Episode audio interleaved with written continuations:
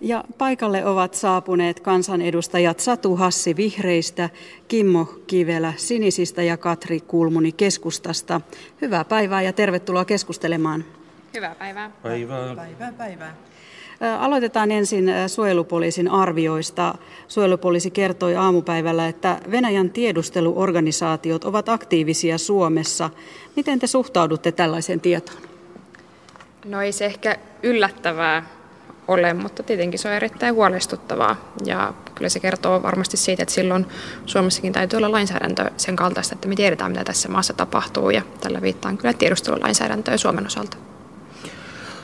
Ei ainoastaan tämä ole syy, vaan on muitakin syitä, että tiedustelulainsäädäntö pitää uudistaa eurooppalaiselle tasolle. Sinänsä tämä, että Venäjän tiedustelupalvelu, tiedustelutoiminta on Suomessa aktivoitunut, ei ole mikään yllätys, mutta totta kai vastuulliset ihmiset ovat koko ajan olleet ymmärryksessä, että hereillä pitää olla. Satu Hassi. Totta kai pitää suhtautua vakavasti tähän. Tosin herää kysymys, että onko joskus ollut sellainen aika, jolloin Venäjän tiedustelupalvelut eivät olisi olleet Suomessa aktiivisia. Mutta varsinkin kun nyt viime aikoina on tullut aika rankkaa näyttöä siitä, miten voidaan esimerkiksi vaaleihin vaikuttaa. Esimerkiksi kaikki tämä, mitä on Yhdysvaltojen vaaleista ja siihen Venäjän vaikutusyrityksistä tullut ilmi. Ja nyt aivan tuoreet tiedot siitä, miten miljoonien ihmisten Facebook-dataa on väärinkäytetty ja sen nojalla luotu aivan semmoisia yksilöllisesti räätälöityjä niin kuin, äh, väitteitä sosiaaliseen mediaan, jolla on vaikutettu näiden ihmisten äänestyskäyttäytymiseen. Kaikki tämä yhdessä on musta asia, johon pitää suhtautua tosi vakavasti. Puhutaan sitten itse Venäjän vaaleista. Kimmo Kivelä, olit siellä vaalitarkkailijana. Miten vaalit sujuivat? No ei ollut yllätys se, että ei menty toiselle kierrokselle, että kahden viikon päästä olisi ollut toinen kierros, mutta kyllä tässä saadaan pääsiäistä viettää ihan rauhassa, että ei tule uutta matkaa Moskovaan. Joskus on sanottu, että Stalin olisi sanonut, että ei ole niin tärkeää, miten kansalaiset äänestää, vaan se, kuka laskee äänet. Ehkä viime sunnuntain vaaleissa ei ollut siitäkään kysymys. Maaperä oli jo etukäteen hoidettu niin, että lopputulos oli selvä. Media käytännössä positiivisessa mielessä näytti vain yhtä ehdokasta, eli istuvaa presidenttiä. Muista ehdokkaista oikeastaan puhuttiin vain kielteiseen sävyyn. Ja että tämmöinen, miten me ymmärrämme vapaat rehelliset vaalit, niin siinä ehkä on, on suuri ero, mutta itse vaalipäivänä, joka siis meidän etyi parlamentaaristen tar- tarkkailijoiden tehtävä on, niin sunnuntai vaalipäivänä vaalitoimitus sujui ilman suurimpia kommelluksia. Ja ilmeisesti tuota Kremlin hallinnon tarkoituskin oli, että vaalit hoidetaan sillä tavalla tyylikkäästi, ettei tulisi levottomuuksia, selviä näyttöjä räikeistä väärinkäytöksistä ja asiattomuuksista ja että vaalien jälkeen tulisi jotakin mellakoita. Että, ja siinä suhteessa ilmeisesti Kremlin hallinto onnistui. Mutta itse kyllä suhtaudun hyvin varauksella niihin väitteisiin, että mitä, miten korkea äänestysprosentti olisi, että tietenkään mitään näyttöä ole, mutta luulisin, että se on huomattavasti alhaisempi. Haluatteko muut kommentoida Venäjän vaalien onnistumista? No varmaan noin pääsääntöisesti kyllähän siellä niin kuin kulissit osataan pitää kunnossa, että ne voidaan niin kuin näyttää että piirteissä on toiminut kysymys on tietenkin paljon syvällisemmästä asiasta ja ei itse vaaleissa mitään jännitystä ollut. Ja opposition toimintaedellytykset on tietenkin erittäin, erittäin vaikeat ja se on erittäin hajanainen siellä. Mutta suurin jännitys kai lienee sitten Putinin jälkeiseen aikaan, mitä tapahtuu seuraavissa presidentinvaaleissa ja miten se vallansiirto tapahtuu vai tapahtuisiko silloin jo sitten demokraattisempaa kehitystä, mikä olisi varsin suotavaa. No, Satu Hassi. No, Putin, Putinhan poisti ehdokaslistoilta kaikki varten otettavat vastustajansa. Jo aivan ensimmäisellä presidenttikaudellaan hän rupesi suitsimaan lehdistön vapautta, että käytännössään kaikki isot tiedotusvälineet, joita valtaosa kansasta seuraa, on olleet jo pitkään hallituksen kontrollissa. Että siinä mielessä on selvä asia, että kyse ei ollut vapaista vaaleista siinä mielessä, kun meillä tämmöinen käsite ymmärretään. Minusta on huolestuttavaa, että tämä tilanne ei mahdollista sellaista tavallaan niin kuin luonnollista seuraavan poliitikkopolven jälkikasvua. Et, äh, on selvä, että tämä, tämä valtarakenne, mikä Venäjällä on nyt, se jossain vaiheessa tulee murtumaan, mutta millä tavalla, se on musta, siihen sisältyy myöskin niin kuin huolestuttavia mahdollisuuksia. Aina silloin, kun koitetaan sementoida valta yksin käsiin, niin sitten ää, siinä voi olla niin kuin kaaosta sitten, kun siirrytään seuraavaan vaiheeseen. Ja kun me ollaan tässä naapurissa, niin, niin täytyy sanoa, että mua huolestuttaa.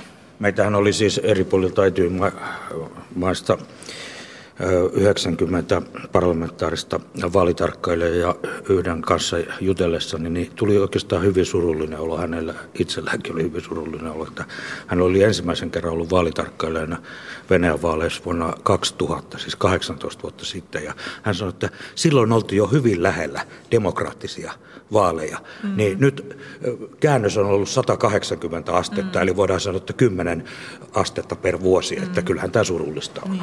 Mä oon ollut 90-luvun lopulla vaalitarkkailijana Venäjällä ja silloin vielä oli niin kuin jotenkin... Äh, jotenkin ikään kuin vaalinomaiset vaalit. Tosin silloinkin äh, valtapuolueen yksi jäsen oli, oli tämä äh, niin kuin öljyyhtiö, öljy- ja kaasuyhtiö Gazprom, joka rahoitti sitä sen vaalikampanjaa, ettei se aivan siis niin kuin meikäläisiä demokratian kriteereitä täyttänyt silloinkaan, mutta siitä on menty tosiaan niin kuin taaksepäin. Ja se on erittäin ikävää siis venäläisen demokratian tulevaisuuden ja kehittymisen kannalta, että siellähän ei käytännössä ole puoluelaitosta.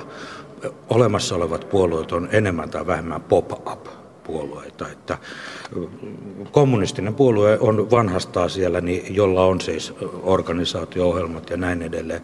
Ja sitten nyt Duumasta jo kymmenen vuotta pian pois ollut Japlako. Mm. Mutta että muuten puolueet on sille perustettu vaan vaaleja varten vaaliorganisaatioksi. No vaihdetaan sitten aihetta. Eduskunnassa käydään tänään keskustelua maaseutupolitiikasta, kaupunkipolitiikasta ja aluekehityksestä. Millaiselle paikkakunnalle teidän sydämenne sykkivät? Oletteko kaupunkilais- vai maalaistyttöjä ja poikia? No ihan kaikenlaisille paikkakunnille ja siitähän Suomen ja ylipäänsä kaikkien maiden ja tämän maapallon moninaisuus syntyykin tämmöillä erilaisia alueita. Ja kyllä jos miettii vaikkapa niin syrjäytymistä, niin yksi tärkein syrjäytymisen ehkäisykeino on se, että meillä on alueellisesti tasapainoinen kehitys tässä maassa. Jos miettii, mistä populistit on kautta historian saanut kannatuksensa, tai jos miettii, mistä Trump sai nosteen tai mistä Brexit tuli, niin kyllä se tuli paljon alueilta, jotka koki, että heitä ei enää huomioida, heitä, he, heitä, he eivät ole kiinnostavia, he ovat rakenteellisissa muutoksissa, ei koko ajan rakennettu uutta kehitystä kaikilla alueille. Niin sikäli on hirvittävän tärkeää, että meillä on elinvoimaisia alueita ympäriinsä ja kyllähän jos miettii Suomen taloutta nyt, niin kyllähän vaikka Lapin matkailun buumi tai länsirannikon kasvu, niin kertoo siitä, että voidaan kilpailla erittäin monenlaisilla tavoilla ja siksi on tärkeää, että aluekehitys on tasapainosta. Näin sanoi Katri Kulmunen. Sitten Kimmo Kivelä. Olen ihan puhdasverinen asfaltin kasvatti ensimmäiset parikymmentä vuotta Lahdessa Aleksanterin kadulla varrella asuneena ja sitten opiskeluvuodet Mannerheimitiellä Helsingissä ja sitten 30 vuotta maalla. Se asfaltin kasvatille, se on ollut hienoa oppia kokonaan toisenlaisen elämäntapaa kuin asunut syvällä maaseudulla. Ja me tarvitsisimme enemmän tätä dialogia, toinen toistemme ymmärtämistä, toinen toiselta oppimista, että tämmöisellä vastakkainasettelulla me emme rakenna mitään. Satu Hassi. No mä olen lapsuudessa viettänyt kaikki kesät ja yhden kokonaisen vuodenkin maalla, mutta muuten sitten kaupungissa. Mutta no selvä asia, että jokainen maa tarvitsee sekä maaseutua että kaupunkia. Mutta jos ajatellaan nimenomaan aluekehitystä, niin sen näkökulmastahan tietysti valtava mullistus, mikä on nytten eduskunnan käsittelyssä on tämä maakuntauudistus ja siihen liittyen mua hyvin voimakasti huolestuttaa se, että hallituksen esitykseen sisältyy merkittävä ympäristölainsäädännön valvonnan heikkeneminen, kun poistettaisiin itsenäiset viranomaiset, jotka voisi esimerkiksi vaikka kaivosluvista tai, tai turpeen nostoluvista valittaa. Ja pahoin pelkään, että jos tämä menee läpi hallituksen esittämässä muodossa, niin silloin esimerkiksi Lapin matkailun ja koko Suomenkin matkailun se tärkein valti, eli luonto, kärsii ja siitä tulee sitten loppujen lopuksi myöskin taloudellista tappiota. Et esimerkiksi ne ihmiset, jotka miettii turistimatkaa Suomeen, niin heidän nettihauissaan, niin kun on niin kuin Traveling Finland, niin nature, luonto on se ykkösasia, mistä he hakevat tietoja. Pakko kommentoida tähän, että kyllähän viranomaiset edelleenkin heillä on valitusoikeus päätöksiin, mutta se mitä perustuslakivaliokuntakin on edellyttänyt, että sama viranomainen ei valittaisi niin saman lupaviranomaisen päätöksistä, niin siihen on nyt sitten ihan perustuslakivaliokunnankin toiveiden myötä tulossa muutosta ja pakko kommentoida kokonaisuudessa, jos miettii vaikkapa tätä ajankohtaista keskustelua tänäkin päivänä maakuntauudistukseen liittyen, niin kyllähän se on erittäin merkittävä tapa, jolla nyt myös ministeriöiltä, keskushallinnolta siirretään alueille päätäntävaltaa ja tuodaan sitä kansan pariin kansanvaltaisesti vaalien kautta. Ja se on kyllä erittäin tärkeää, jos me halutaan saada eri puolille Suomea kilpailua eri alueiden omista voimavaroista kasvua. Matkailusta on kyllä sikäli samaa mieltä, että taitaa olla ihan globaalisti tilanne sellainen, että luontomatkailu on ylittänyt kaupunkimatkailuun ja Suomi tietenkin isona luontomaana niin on ehdottomasti hyötyjä siinä. Ei ole tarpeellista maalata kauhukuvia, että totta kai on selvää, että monella tavoin meidän pitää edetä luonto edellä ja luonnon arvoja kunnioittaa, mutta että mä en tätä näkisi ollenkaan tällaisena pelon aiheena päinvastoin, että, että päätöksenteko siellä, missä ihmiset ovat, niin siellä on usein se paras asiantuntemus ja realistinen ymmärrys. No, esimerkiksi korkein hallinto-oikeus on voimakkaasti kritisoinut sitä hallituksen esitystä, jossa poistettaisiin itsenäiset ympäristöviranomaiset, joilla olisi nimenomaan yleisen edun valvojina niin kuin oikeus valittaa päätöksistä jotka rikkovat ympäristölainsäädäntöä. Sitten vaihdamme taas aihetta. Elokuva-alalla on tullut esiin sopimatonta käytöstä Ensin taideteollisuuden korkeakoulun professorina toimineen Lauri Törhösen tapaus toi esiin seksuaalisen häirinnän akateemisessa maailmassa ja tällä viikolla ohjaaja Aku Louhimies on nostettu esiin naisnäyttelijöihin kohdistuneen epäasiallisen käytöksen takia. Mitä ajattelette näistä tapauksista? Katri. No ne syvästi järkyttäviä, mutta jollakin lailla tietenkin myös varmasti tervehdyttävää alalle ja koko yhteiskunnalle, että näistä vaikeista asioista vihdoinkin puhutaan, mutta tietenkin olisi tosi toivottavaa, että, että niistä puhuttaisiin saman tien ja ne nousisi esiin myös saman tien. Ja toivottavasti semmoinen asenne ilmapiirimuutos on Suomessa tapahtunut, että naiset ja miehet uskaltavat nostaa nämä asiat esille saman tien ja niistä puhutaan siellä silloin, kun ne tapahtuu. Kaikki tällaiset puheena olevat ilmiöt ovat äärimmäisen vastenmielisiä ja kuvottavia ja tällaisissa asioissa pitää olla nollatoleranssi aitoa ihmisyyteen. Ei tällainen käyttäytyminen kuulu, mutta sitten taas toisinpäin, niin myös tällainen